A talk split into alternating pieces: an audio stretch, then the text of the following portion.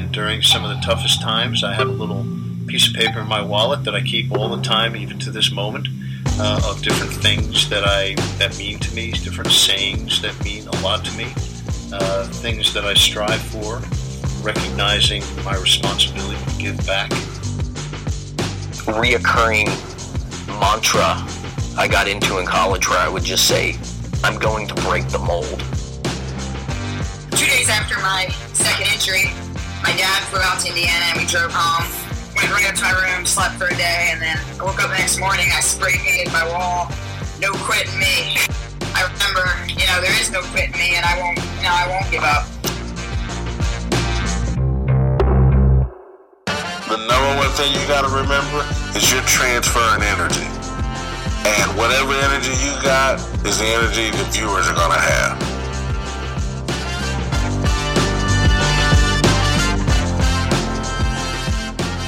You are listening to Intentional Performers with Brian Levinson, where we talk with experts of craft about their journey and what they have intentionally done to be their best self. As we talk with them, the hope is that we uncover intentional gems that you can use in your life. Now, let's kick it over to Brian to introduce this week's guest. Hello, everyone, and welcome back to another episode of the Intentional Performers Podcast. I am Brian Levinson. Excited to have you with us for another great episode today. Before we get to today's guest, just want to quickly let you know how you can help us out at the podcast. First of all, we love when you share these conversations. Share them on social, LinkedIn, Twitter, Instagram, Facebook, wherever it is that you're social.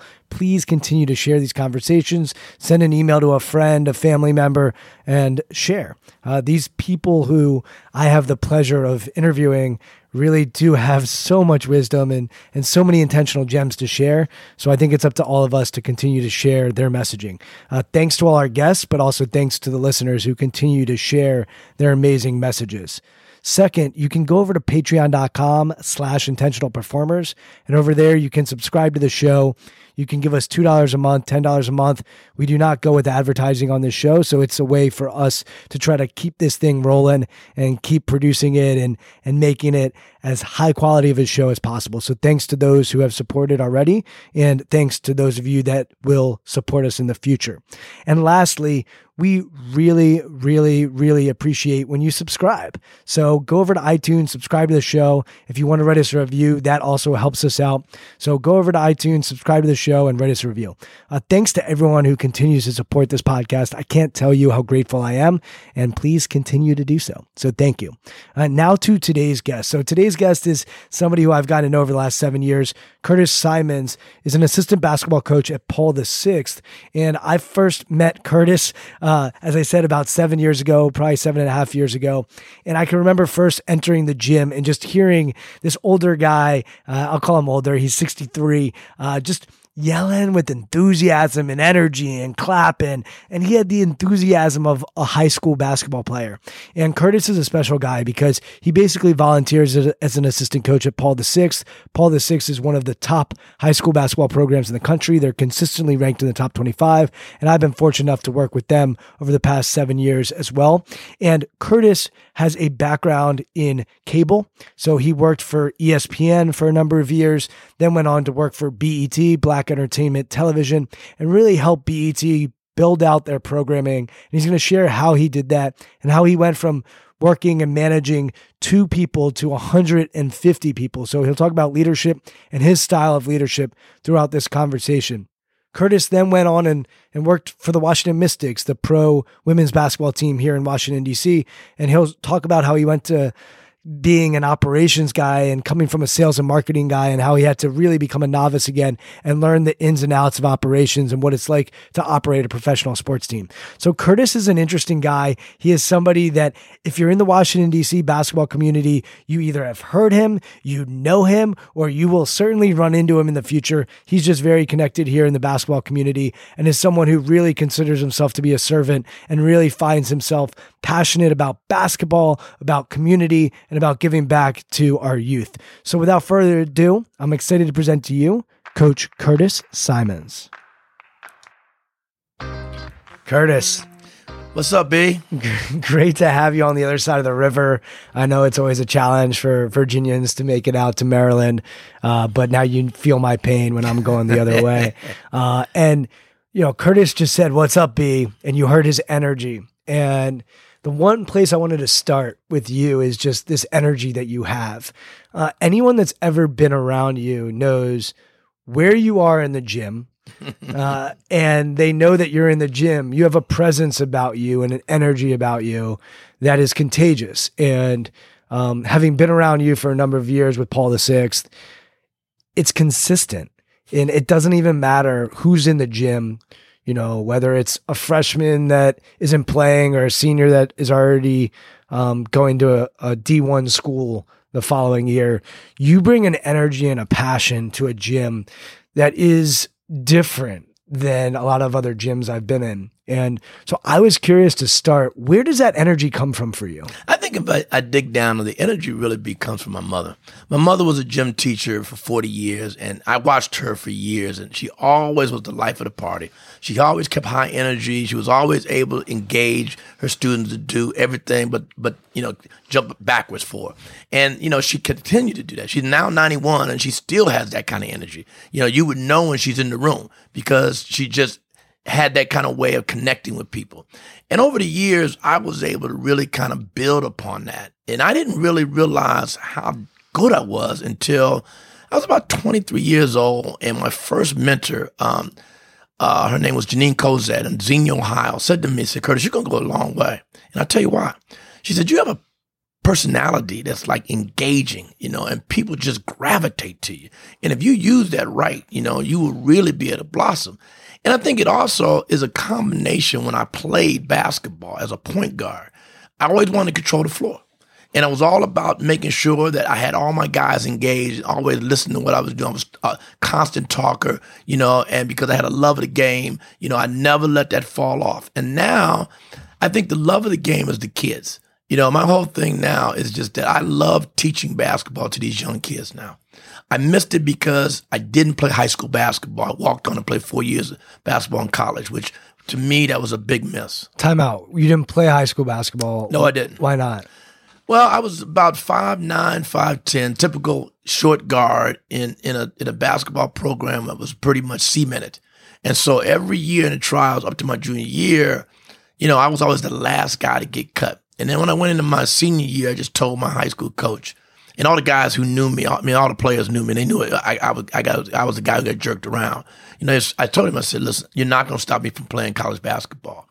And I was fortunate to be. I ended up working all fall and winter and just continuing to work on my game. I got really decent. And then a friend of mine was being recruited at St. George's College in Rensselaer, Indiana. And I went along with him. And so when he was being talked to the coach, I just asked coach, I said, listen, I'd like to walk on and play for you. And he said, you think you can? I said, yeah. I said, why don't you let me I got my stuff out in the car. Let me work out with you guys right now because they had open gym. It was like May. I said, let me work out with you guys right now and you tell me if you think I can play with you guys. So he let me do it. And I did pretty well. And he said to me, you didn't play high school basketball? I said, no, I didn't. He said, I tell you what, you go and apply for school. If you get accepted, I'm gonna put you on the team. So this is fascinating to me, and I don't think you know this about me, but my freshman year high school, so basketball is my sport, and I was 5'6" on a good day and scrawny. Right. But I think what in part drew me to basketball is I love guarding bigger guys. Like I was like, all right, let's go. It was a challenge. And I never thought of myself as small. Like I just didn't, it wasn't like, oh, I'm small. I'm like, no, we're rolling out the basketball and let's go. That's it. And so even though I played soccer and I probably should have stuck with soccer, but that's neither here nor there. And I played other sports. Basketball is my favorite sport. In my freshman year, they cut me in the last cut. And I remember we're sitting around a circle and I'm looking at the other kids that are cut and they're all small. Mm-hmm. And they just say, look, you guys have to get bigger and stronger. Right. But the mistake, as I tell it to a lot of kids today, is I took that and I said, F you. Like, I know I'm better than these guys. Right. And I didn't hit the weight room. Right. And I didn't work on my craft. Right. And I came back sophomore year and I still think I was better than those kids, but they cut me again. Right. And junior year I didn't try out, and senior year I was like, I'll just try out again, and I didn't make it. And I look back on that, and the advice I would give myself now is that, all right, you got cut. You can have that chip on your shoulder. That's okay. Yep. And you need to figure out, all right, well, what do I need to do to get better? And, you know, I wasn't the guy that was going to go to the coach and be like, oh, can I just be on the team? I was like, no, they cut me. Like, right. They don't want me. They're lost. That was my attitude. I'll show you. But I didn't then use it to actually listen to what they were telling me. Like, I could have gone to the weight room. I could have gotten stronger. And the reason I'm bringing up my story is to go back to you. So you've got 4 years of someone telling you you're not good enough. Sure. What is it inside of you that says, no, I am good enough to play at another level? Like, that's kind of arrogant, if you ask me. Well, I was able to, number one, I did take the chip hard. I wore that chip. And so the way I did it, I knew I was decent. But I knew that I could possibly play at a higher level somewhere. Why, though? Why would you even know that? Because I could hang with the guys that were on the team. I could hang. When we went and played street ball, I was right there, you know, and I was one of the best in the park. I mean, I was one of the best in the park. Besides your size, was there anything else that would keep the coach, as you look at it now, a little bit older, a little bit more gray hairs? Is there anything that you look back on now and see what he saw, or what do you think? No, happened? He had some good ball players. They were bigger than me, a little stronger than me. And I think that he didn't see my progression. He didn't see that progression. Now, the one thing that helped me out tremendously is, my best friend, his name was Roger Carter. He was the number one guy on the team. And so Roger and I used to play one-on-one. He took my lunch money for 2 years in a row. And then going in our senior year, I started taking Roger's money. Then I knew I was getting pretty decent because Roger was really, really good. And we played every day before school, you know, in front of his house. And I mean, we used to go at it. I'm laughing because it's similar in the sense. There's differences, and this is fun because I don't know this about you. Even though we spent so much time together. Oh, sure. When I was a senior in high school, we had an incoming freshman who you'll remember, named Jerome Dyson. Oh, yeah. And Jerome was a freshman. Right. And Jerome ended up playing at UConn and had a cup of tea in the NBA, and I think had a pretty good career overseas. But Jerome came in, this hotshot freshman, about 6 foot tall. Mm-hmm. You could tell. I was like, oh, this kid can play. He had handles. He could just play. Right. But I was a senior, and I took basketball class. Right. And so I used to go in and I would just battle him. Mm-hmm. And I'd be like, let's go. Right. Let's go. Right. It never got me anywhere other than watching Jerome as a freshman. He played JV and they brought him up in the playoffs, and he ended up transferring out. But it's fascinating because the similarities there are that we both were like, all right, how do we go toward the challenge? Sure. But the difference is you still had this sense of belief, this sense of knowing that if I keep competing, I'll get better, I'll progress. Right. And then this sense of like, no, I can play. Where I think I bailed. I think I was just kind of like, all right, the feedback I'm getting is not aligned with, I think, my mindset and my own belief. And so I bailed. And I don't have too many regrets in life, but as I look back on high school sports, that is something that I wish I had done differently. So the perseverance, the willingness to say, all right, I'm going to walk on at this college. Right. What was mom's reaction when you told her that? I mean, she was positive with it. You know, I mean, she was the one pushing me that she knew I was a decent ball player. And really, to take it back, B, it was even interesting. In my freshman, sophomore year, I was a hell of a football player. Okay. You know, I was playing quarterback. You know, and everybody thought really my career was really going to be football because I was quick, I was fast, but I'm the quarterback at 5'7". Yeah. And so every time I'm trying to throw a pass, I got to swing out to throw it. You know, and I had a decent little arm. I didn't have a long arm. I had a decent little short arm. I could throw 15, 30, 40 in the air, pretty decent. But you didn't play junior and senior? No, I didn't play junior and senior because I started focusing more on basketball. Basketball became more of my love. And really the wake-up call for me and going into my junior year was I went to a basketball camp with the same friend I ended up going to college with. And it was Clair Bee's camp in Monticello, New York. And it was one of the biggest basketball camps back in the day. I mean, it was unbelievable. That's what they used to have, the old NBA Summer League All-Star game there beforehand. And when I went out there was like 150 kids, top kids. And I was blowing through all of them. I mean, coaches was like telling me, you don't play high school basketball? That's kind of amazing. You know, and that's when I knew then I had something. You know, my coach didn't see it back hometown, but other people could see it. You know, and coaches were telling me, you let me know when you become a senior. I'll look at you, you know. And so I knew then I had some skills. I just had to continue to fine tune it.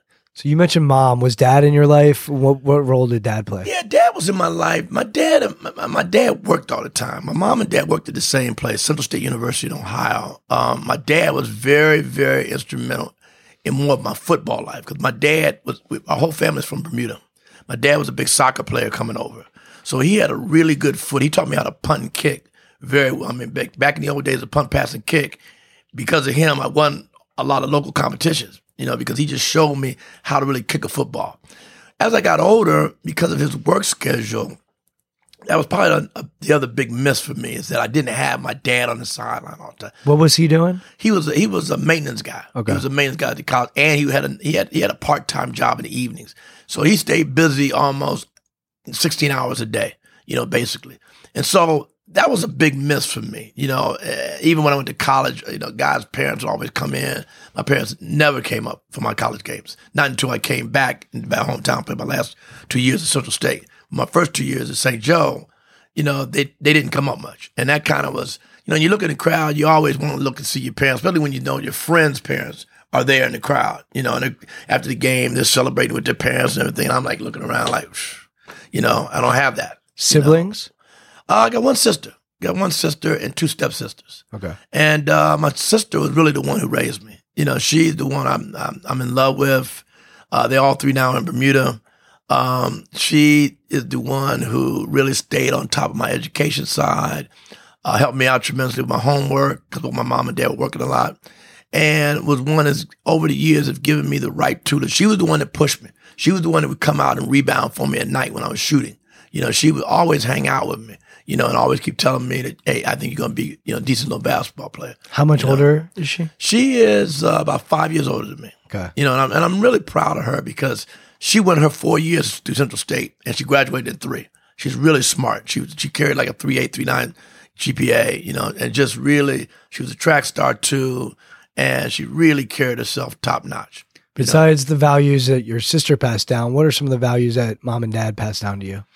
Oh, I think number one, giving back. You know, that's probably the biggest one for me, for both of them.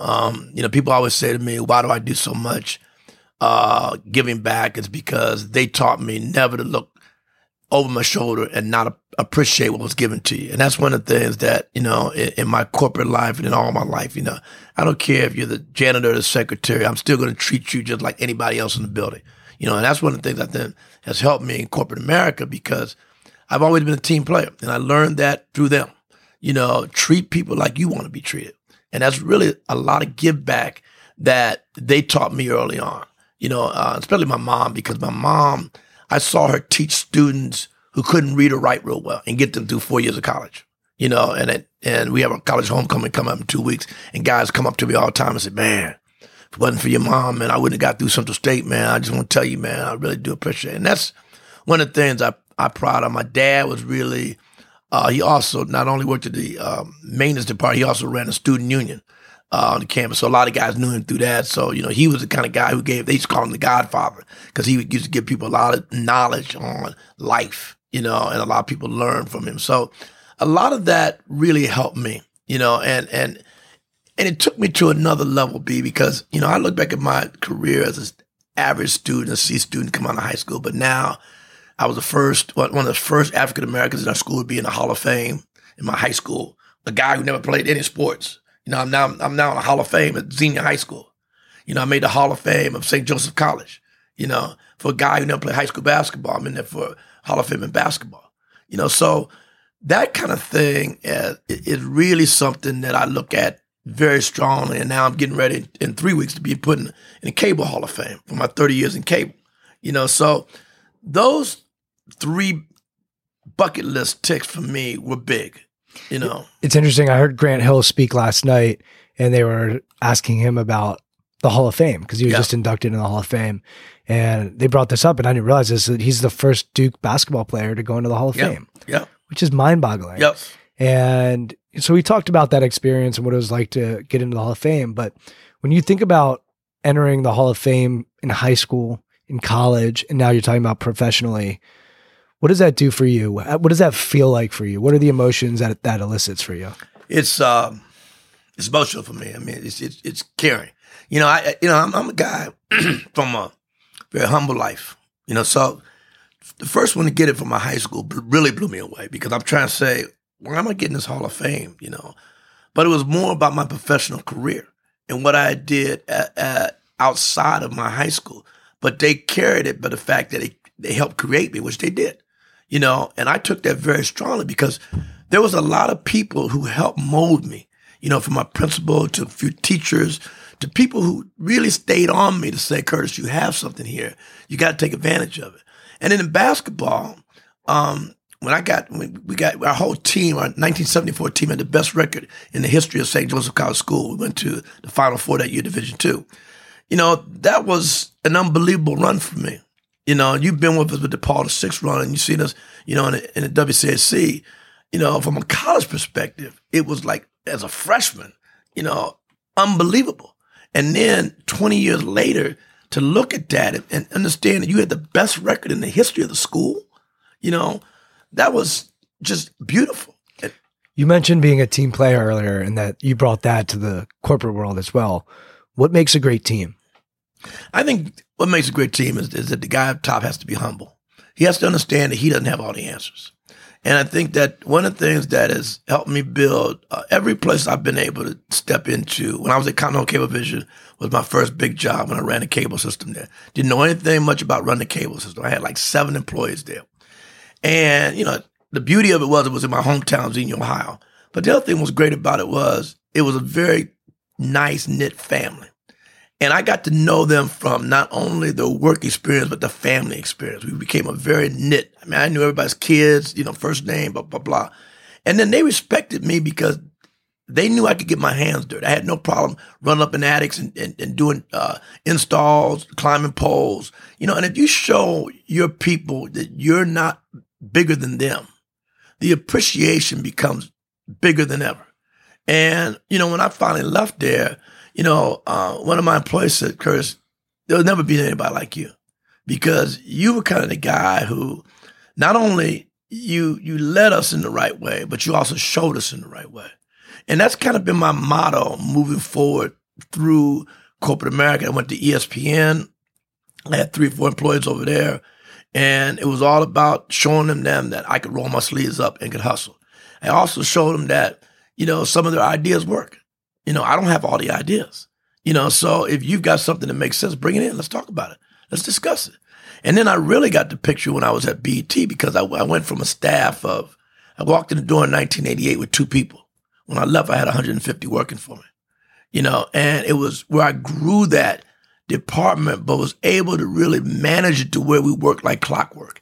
And we grew the subscriber base from 18 million to 80 million when I left, you know, which that's kind of my history. You know, there. So you're talking about successful teams. What about non-successful teams? What do you think gets in the way of teams maximizing their potential? Well, let's just look at just what recently happened at the Ryder Cup. You know, egos are big things. Egos are big things. If you can't put your ego down and really recognize who's beside you and what they look like and not about, you know, I'm better because of this. I can putt better than you can, or I can drive better than you can. You know, you have a hard time being successful. And it kind of bowls over in the corporate life, you know, on that. I'm glad you brought up the Ryder Cup. So it's a fascinating situation where you've got this American team that is considered the best American talent, some people argue ever. And, you know, the European team, not as much. And golf... Yes, the kids, a lot of them play college golf, but I've been around college golf and you don't pass the ball to each other. No, not at all. Your job is to go low. Got it. And, you know, that's how you can help the team. So take care of yourself and you'll take care of the team.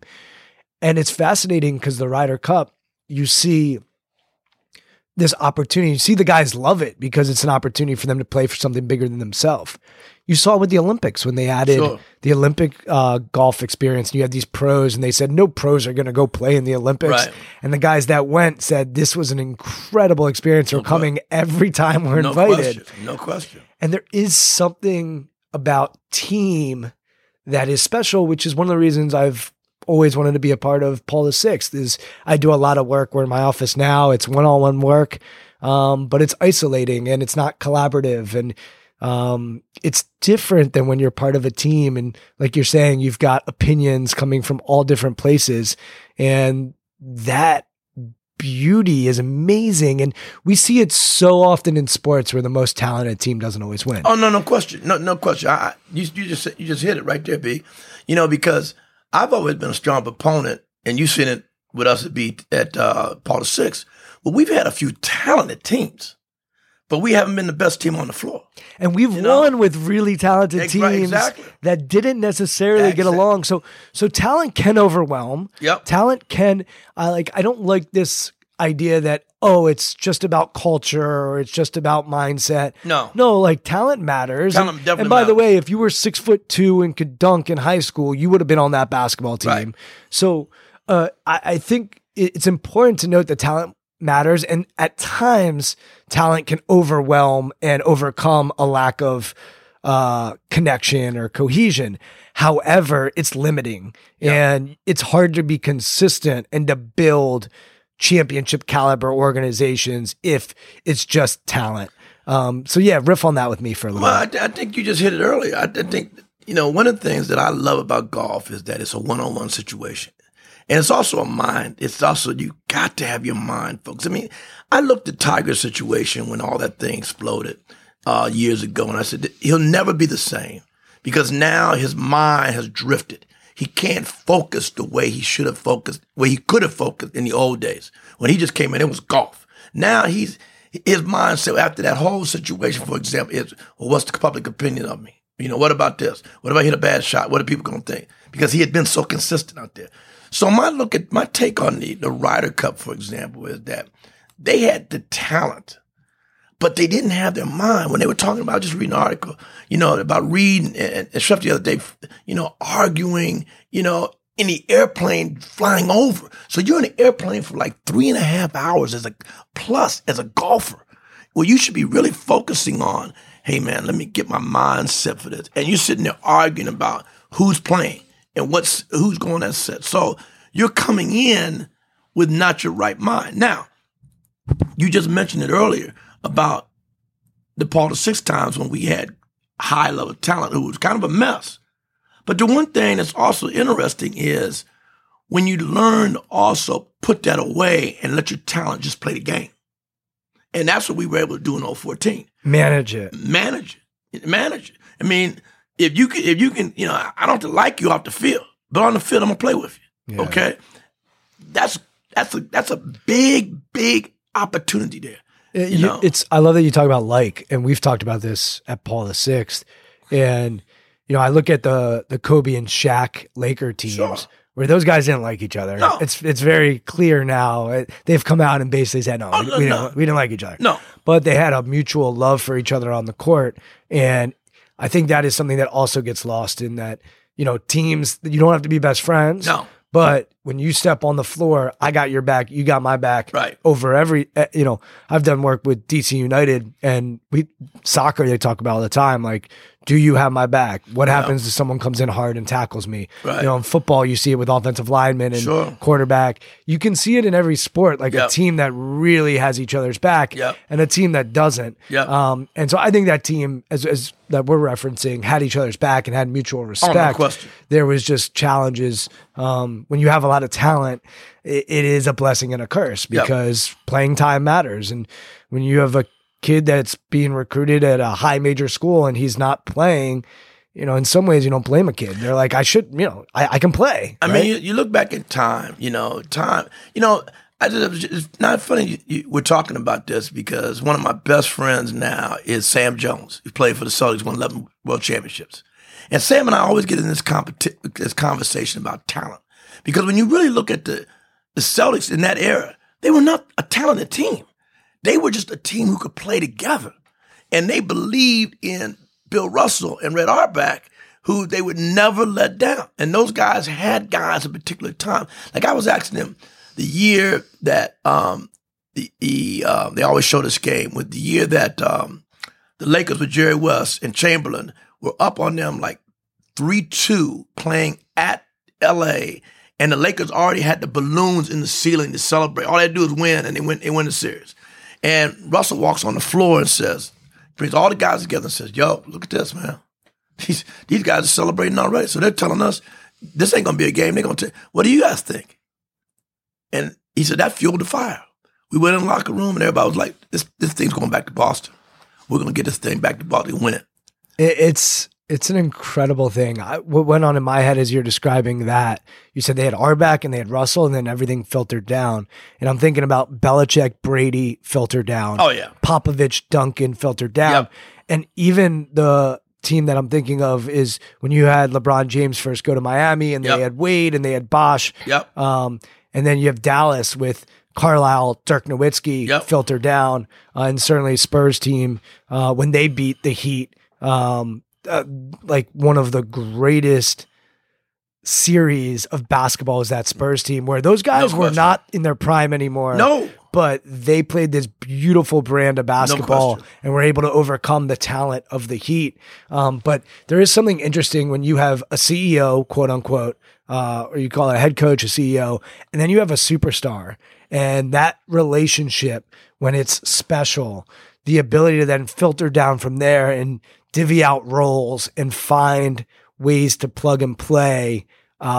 It's just when you have the superstar and the head coach or the CEO and the top salesperson or however you want to look at that dynamic, it's really fascinating. I want to go to your days at BET because you talk about starting with running a team of two and then expanding it to a team of 150. Sure.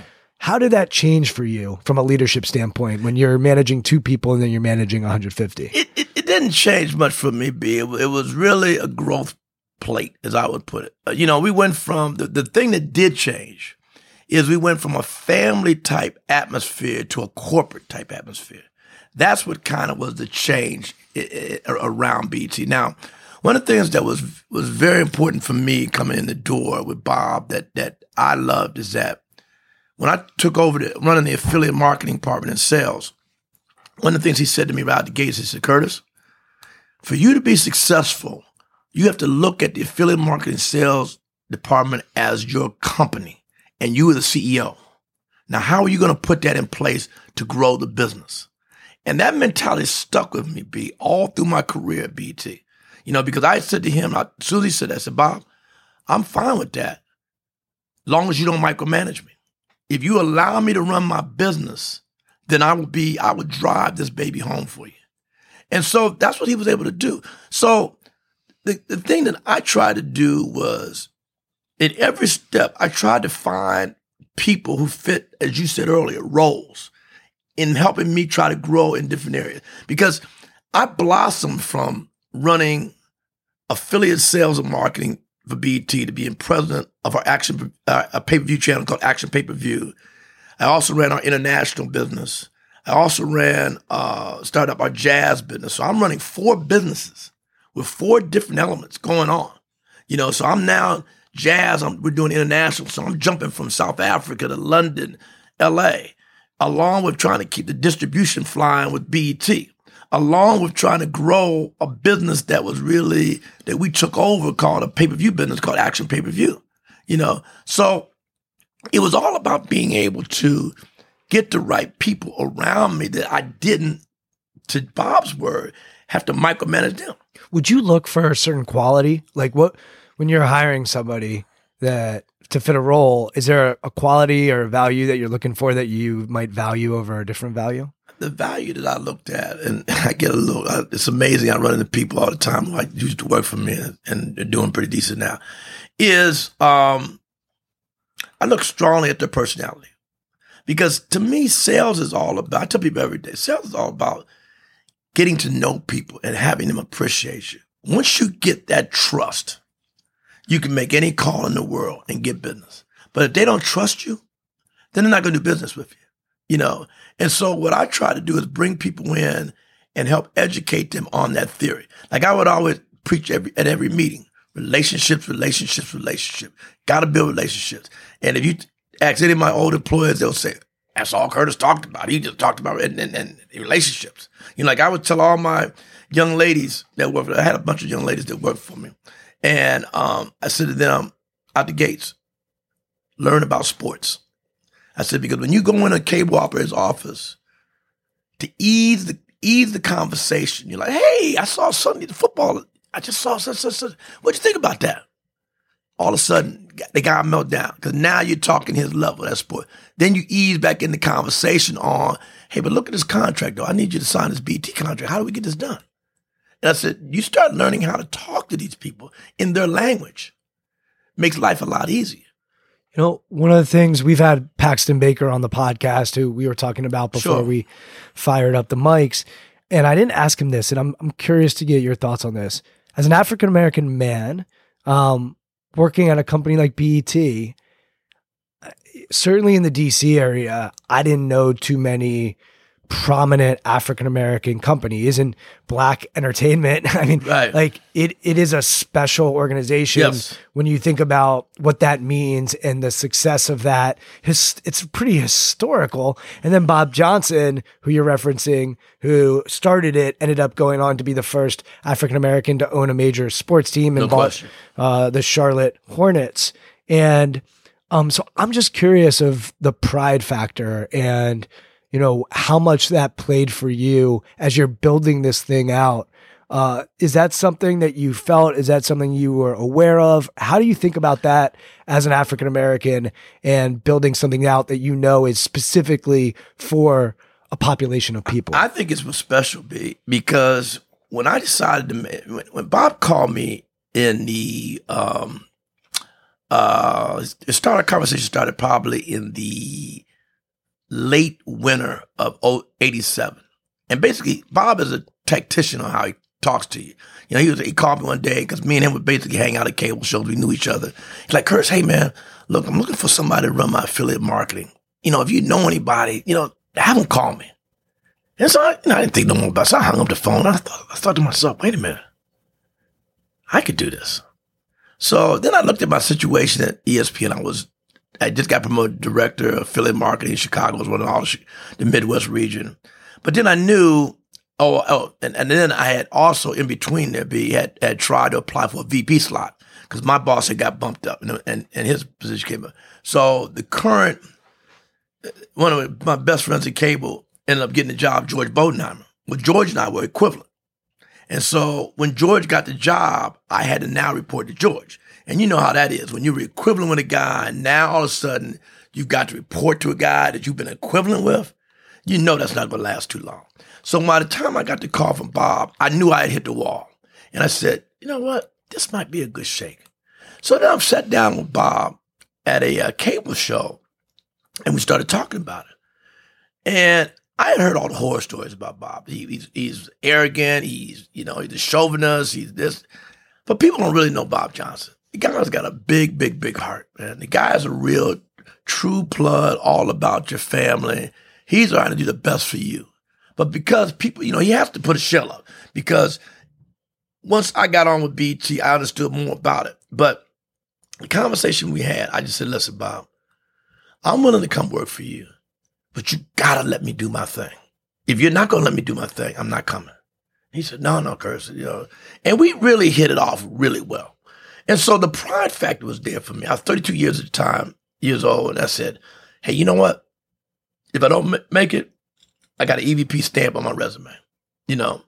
And all my buddies in the industry, like, said, what are you doing? You're leaving the number one cable service to go to the worst cable service in the business right now? I mean, they're laying on the fence.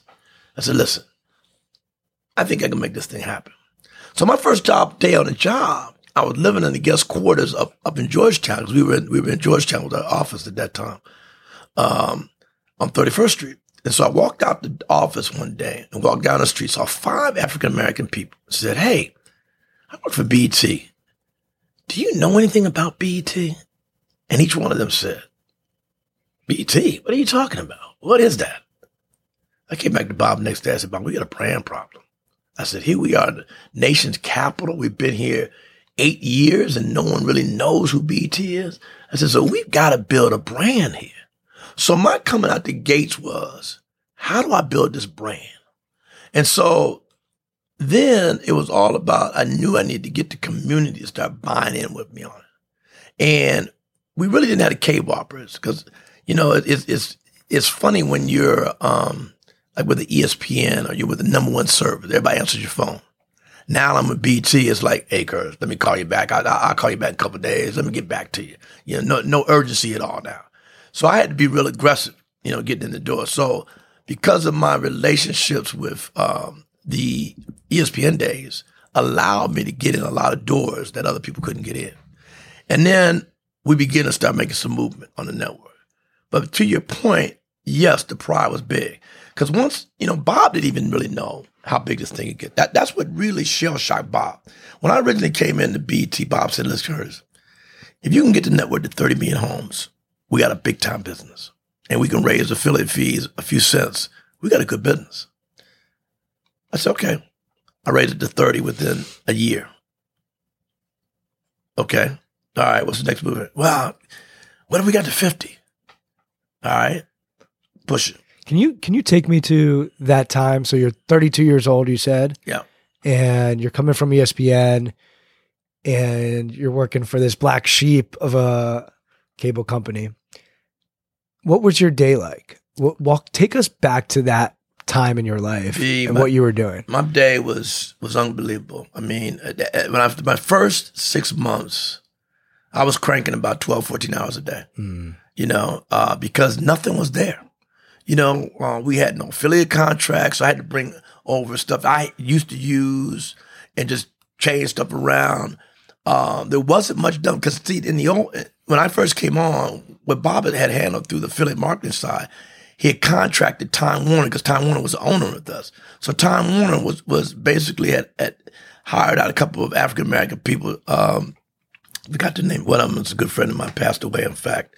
Don Hill, and they were handlers, two of them. They were handling the whole United States for BET. And that's why Bob wanted to get somebody in here of his own so that he could build something around it. So I had to start trying to, and then, see, I knew a lot of the people coming in. So the first thing I had to do was, he had this one young lady, her name was Roslyn Doakes, a very good friend of mine. Roz was kind of running it for him. So then I now over top of Roz. So I had to now try to get her into the loop of working with me, which she did very well. And then I had a couple other people, Tallulah Anderson and Robert Beeman was my PR person. And they just, we worked as a team, 4 people. I mean, cranking. So you're 32, you're working your tail off, and you're at BET for a while. So talk about, I think you mentioned earlier, it started as this family, and then it really turned into a corporation. Talk about as it's growing and booming. Look, Your 32 is when I was sort of coming of age. You won't talk about your age. No problem. but like I grew up watching BET because I mean I'm in the suburbs, yeah, and I'm white, but I loved rap music. And so for me, like I'd watch 106 in Park. Right. I would watch BET, and look, I would also watch MTV. There was even a time where I would watch CMT, and there was another music, like a Canadian music. Yeah, exactly. And I watched some of that. Right. So I think I just liked music, but I would, at least my taste was, my number one was hip hop. And, you know, I'd flip over to BET, and that's where I would watch music videos. Well, that was the explosion for us. You know, I mean, you know, we tried to figure out how we were going to really grow the business. Cause at that time in 88, a lot of the urban markets were not totally built out. So we were in basically partial markets, in major markets, DC, LA, Chicago. And then everything started building out. And then we started getting really big pops on subscribers, okay, at the same time. The other thing that picked up was exactly what you're talking about. I mean, African Americans only make up 12% of our populations. But because we were really making the noise and music was a thing, so was hitting it so well at that time, there was more non-African Americans watching BET. So it made it very compelling. When I would walk in, it was funny. You haven't met Jackson yet. He's a new young gentleman that's going to be coaching with us at PVI. But he's from Oklahoma. And he's like 20-something now. And he's like, Curtis, when I was coming up, that's all I watched. All my friends watched was BET. I said, that's just how it was. And then what really blew me away is the first time I took Donnie Simpson, our biggest VJ, out in the street, to a market where I didn't think anything happened. We hadn't stepped off the plane and people were treating him like he was Michael Jackson. You know, in a market, you were like, what? Are you kidding me? I mean, and that's what told me then that this was a very big crossover network, you know, and it was really tapping more people than Bob. And like the first time we got into Canada was a very interesting situation. So when we got into Canada, you know, because Canada was a very tricky market to get into. You got to go through what they call the FCC type part. You got to petition. Then you got to have the cable operators show support that they want to carry the service, because you got to go through all this ministry. But it was amazing the people that stepped up in Canada who were non-African American wanting the service, and that's how we got in the door. And it's also it's dollars. Like like I was watching, I would skip over VH1. Yep. Maybe I'd mess with MTV, and then I would often settle at BET. I remember the channels were like all right next to each other. Yep, that's what K-Bob did. Yeah, and so, but it is it's a fascinating what music can do for our society. It's very hard to be racist, right? If you're bobbing your head along. Yep. Like right. the Spike Lee movie that just came out. I remember they're talking about the music, right? Black Klansman, right? And they're like, "Oh yeah, like that's pretty good." Exactly. And all of a sudden they're like, "Wait a second, I'm bobbing my head along." Right. It's like, what are you talking about? Right, exactly. And I know for my generation, like we really grew up on hip hop. We grew up on rap. Sure. And sure, there are people that loved rock music or you know, jam bands and different type. But for me, at least, that was where I gravitated to. And when you're in the suburbs. Some suburbs are more or less diverse than others. Sure. And so sometimes that's your glimpse into another culture, and you break down barriers by just listening, and you can empathize, you know, and Tupac's talking about what's going on in my community. You know, I'm hearing that. Right. And even what it does to the subconscious, I think is really important. Were you musically, I mean, you're talking about going from ESPN, which it sounds like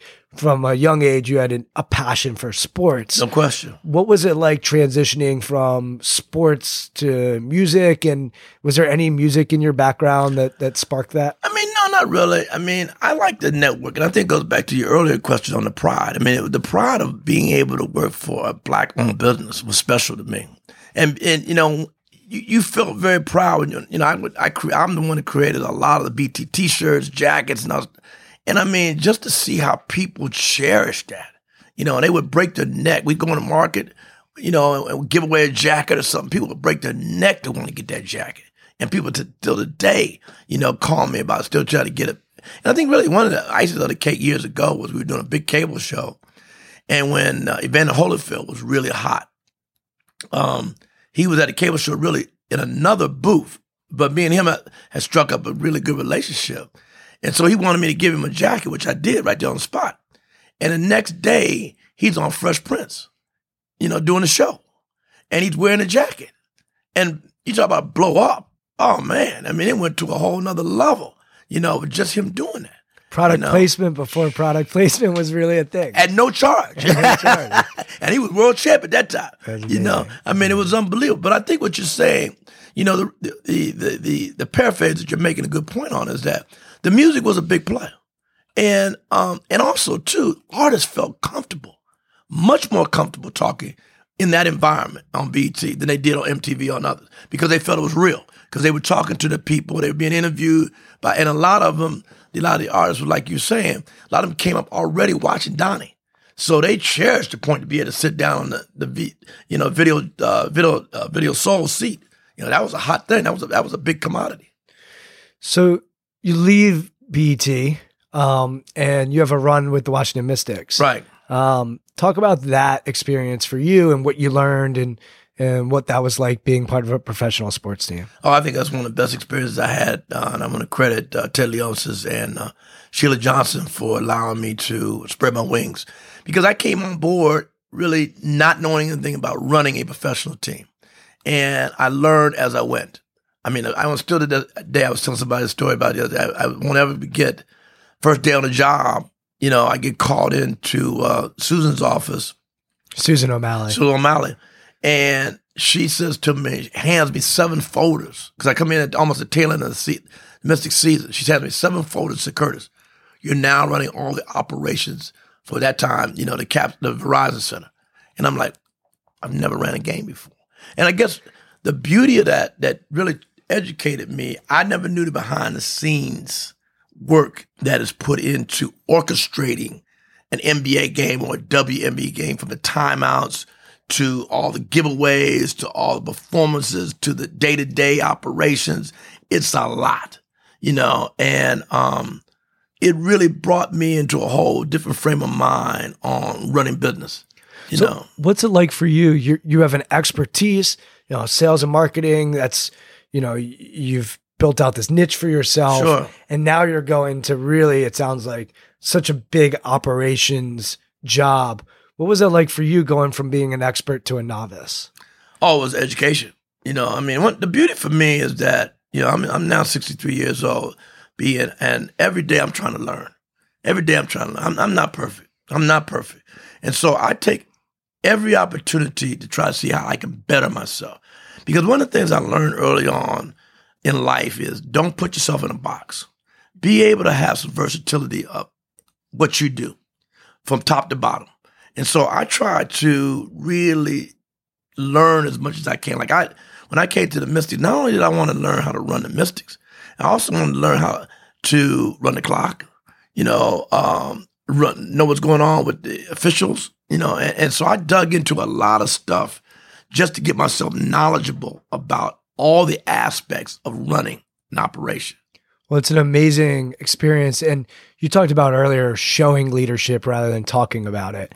And I mentioned your energy off the top and how when you come into a gym, you hear Curtis, mm-hmm. You notice Curtis's presence. But I also watch you talk to the refs. I watch you talk to the parents. I watch you rebound for kids. And I watch you take on this leadership role with Paul VI, that is very similar to what you're talking about, having learned at the different stops along the way.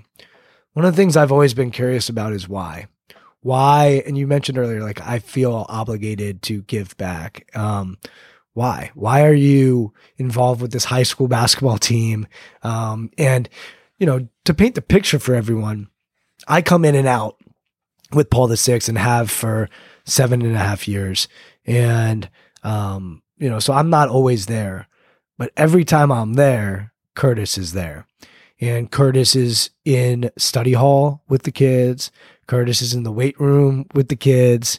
Curtis is rebounding after practice with the kids.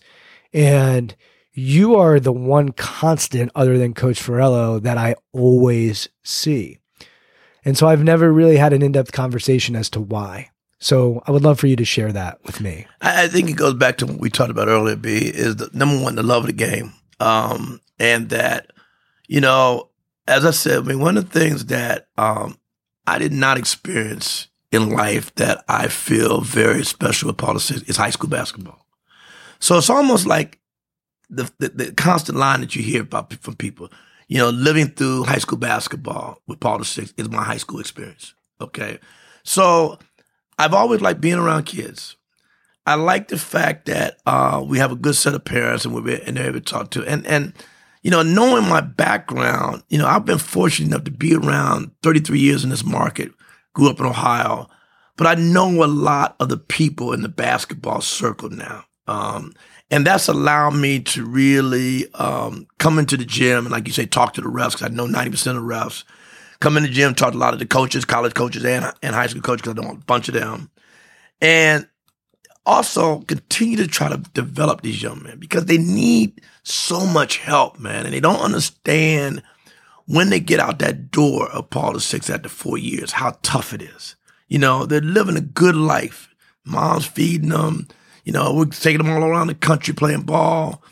But I keep trying to invest in them that there's a different world after 4 years, and you need to understand that and embrace that.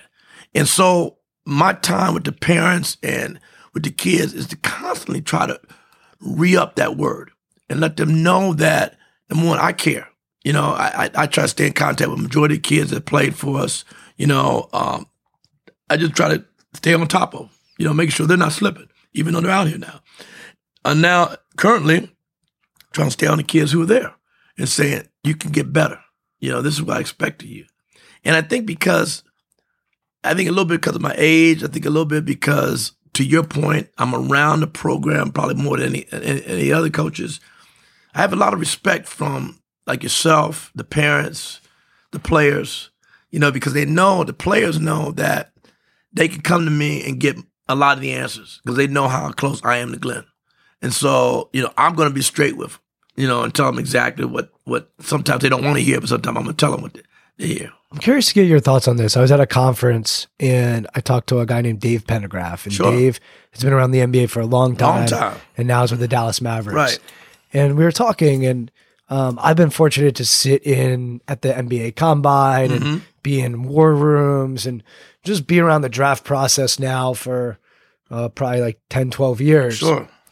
And Dave and I were both commenting on the kids that are coming up now and that they're interviewing at the Combine are amazing kids and smart yep. and emotionally intelligent. Mm-hmm. And the way he said it is like, I'm interviewing these kids at the Combine today, and you know, these are the people I'd be comfortable with my daughter marrying. Right. And he said that was not the case 15 years ago. And I've seen it transform. And I'm curious to get your thoughts, just because you're in it, you're in the weeds on this. I have my theories, which I'm happy to share, but have you noticed a change? For me, it's progression. But have you noticed a change in the kids? And obviously I'm generalizing here, mm-hmm. but the kids today compared to maybe 15 years ago, have you noticed any shifts or change? I would say that, number one, the kids today have a lot more caring, you know, than some of the kids in the past. They appreciate, I'm going to use that big word, appreciate the opportunity to play the game. Some of the kids, the problem with basketball and the problem with sports now more than ever is it's been a given sport. It's been like, oh, he can play football. Okay. He can play baseball. He can play basketball. He can play soccer. You know, but now kids are understanding, I got to put some work in here. The sad part about it, on the flip to what you're saying is, to that point, today's kid is, every time you talk to him, you hear this line. Oh, I got to talk to my trainer. What do you mean you got to talk to your trainer? You know, oh, my trainer over here does this for me, my trainer over there. You know, that's the only thing I think has gotten a little bit out of whack of today's kid. I think the personalities, you know, they've gotten a lot better. I think education-wise, now kids are caring more about their grades, and they're seeing it. And they're hearing the horror stories of the kids that, you know, have had talent but couldn't get the grades, or went to college and became an asshole, you know, that kind of thing, and didn't make it. And so, you know, they see it, you know, and like in our program, the biggest kid now is the reflection of that is Patrick Holloway. You know what I mean? When he walked out as a senior, everybody thought he was a step away from the NBA. And he flattened out at George Mason. You know, and so he tells his story. He's open about his mistakes he made. And he tells kids now, you know, hey, you don't want to follow this road because it was wrong. He said, I took the wrong path on this. But people tried to warn me, but I didn't listen. And I think today's kids listen more. And so they're trying to understand what better steps they need to take to get there. Yeah, I believe in polarity and paradox. So I think nothing is ever all good and nothing's ever all bad. It depends on the perspective and how you look at it. What I see today is a more polished kid. Yeah. What I see today is a more articulate kid, a better educated kid, a more professional kid. Yeah. And there are negatives that come with being a professional at 16 years old. Mm-hmm. And to your point, having a trainer and being so vision oriented that you're not just lost in being a 16 or 18 year old. Exactly. The flip of that is these kids are so driven. They're so clear on what they want. And to your point, the guys, look, if you are an uber talented 7 foot freak, there's going to be a place for you in the NBA. No question. However, if you're a borderline guy, the NBA today says, we're not dealing with you. And actually, social media today basically says, we're not dealing with you because there's accountability now. If you're going to say stupid things on social media or do stupid things, team's not going to mess with you. No question. And you look at this in every sport, but we'll just stay with basketball. There is accountability now for your character in a way that you get weeded out. Whereas in the past, you could kind of get away with it because you were only an asshole in the locker room. Right. And they just managed it. Right. You know, today it's like, no, you're also an asshole when you go do a radio interview. Yep. You're also an asshole when you are interacting with the usher. Right. And, you know, we don't want you to be part of our culture. Right. And so I think there's an awareness now of character and a propping up of character. So they'll take a kid in the NBA who might not be as talented, but they know, hey, he's going to be a good person for us to have on our roster. Yep. So you're seeing it from the top down happen. But I think the thing that this is a theory of mine. When I was growing up, I talked about Jerome Dyson earlier. Jerome did end up going to a prep school, but he spent his first 2 years at a public school. Mm-hmm. And today there would be almost zero chance that Jerome wouldn't have been playing in the Catholic League in Washington, D.C. Right. And you know, we had a kid, Isaiah Swan, who played and went to FSU. He played in Montgomery County. Right. And Montgomery County isn't necessarily the hotbed that Prince George's County is in Maryland. We're talking inside baseball here. Mm-hmm. But one of my theories is that they are going to private schools, and these kids are surrounded in an environment that values education and values character, and they get to be mentored by people like you. Yeah. And we were talking about before the mics turned on, and for people that are listening to this outside Washington, D.C., the Washington, D.C. Catholic League is the best basketball league in the country. No question. But also the schools that these kids go to are not, this isn't a school where you just play basketball. No. These schools, they care about education. Yes. They care about the type of, let's just focus on the boys. They care about raising men. And if you don't do that, you won't be there. Yeah. And so there's an accountability there. And you have parents, to your point, that say, we are going to invest in either our time or our money to get our kid there. And a lot of times it takes a lot of travel. And so there is an investment that you have to put in order to get out what you want to get out. No question. And I think that that's happening all over the country now, where these kids are going to private schools. And I'm not even saying that's good for all of society, but if we just talk about basketball, you're getting kids that are being experienced and in environments where, you should be articulate. Yeah, you should get good grades because it's cool, where, you know, teachers care about you. And unfortunately, our school system, our public school system, does not provide that to everybody. Exactly. So I think that's a part, that's my theory, is those kids now are going to private school, and then AAU, which is a whole nother conversation, but they're now mixing in with other kids that are also going to those other private schools that are, it's an expectation. Yeah. You should get good grades. Right. Yeah. You should, go to class. Right. Like being ineligible, not cool, man. Right. Exactly. Whereas I know in my public school, like there were kids that were ineligible that could have played basketball, could have played football, but they just didn't have the grades. Yep.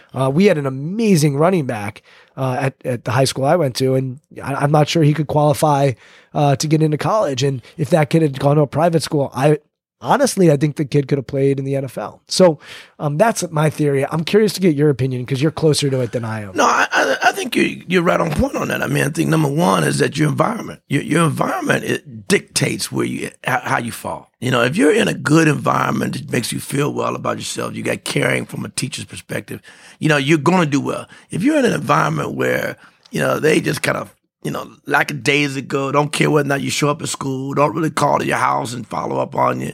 You know, you're going to fall into the trenches. It's very simple. I think you're right. I think the one thing that I've seen over the years, and I can only rephrase to Paul VI, but I would, you know, catch that and say that a lot of the private schools are like this. Education is number one. Number one. I mean, we provide, like I think at probably other schools, study halls for our players. We have a advisor who stays on top of it.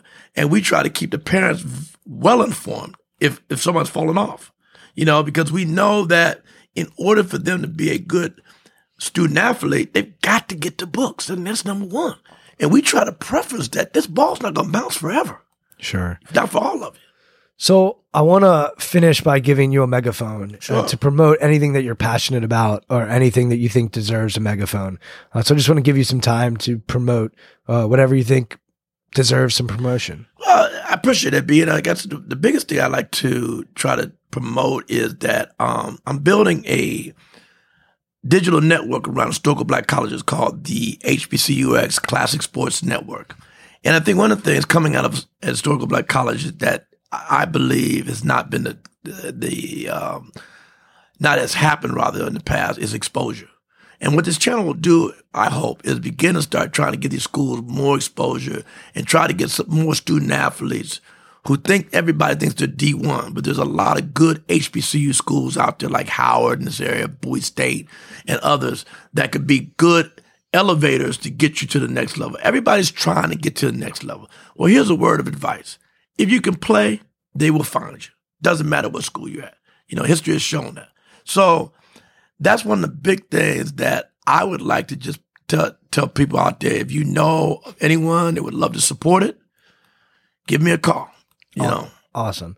And one of the things I wanted to close with is you have a massive impact on the environment at Paul VI, and I've seen it and I referenced it today. And I think it's important to note that I have watched you take time to work with the kid who's probably not going to play Division I basketball. Sure. And I have seen you care about that kid the same way that the kid that has an offer from a big-time program. Sure. And I think that type of environment of just caring is what makes Paul VI a special community to be a part of. And I think a lot of that does come from you. We've had many, many conversations about the 12th guy on the team, as well as the top guy on the team. Sure. And I love that you just care about people. And I think at the end of the day, that is your calling card. And I think that's where your energy comes from, is this value of relationships and of humans. And it's been great to get to know you over the years. It's a pleasure. And I really appreciate you having me on today, man. I've been following you, and I love the opportunity. Awesome. Look forward to many more conversations in the future. People can follow me on Twitter at Brian Levinson, and then Instagram or intentional_performers. Curtis, thanks for coming on. Thanks, B. Thank you for listening to Intentional Performers with Brian Levinson. Here is this week's episode gem. You know, I mean, the beauty for me is that, you know, I'm now 63 years old, and every day I'm trying to learn. Every day I'm trying to learn. I'm not perfect. I'm not perfect. And so I take every opportunity to try to see how I can better myself.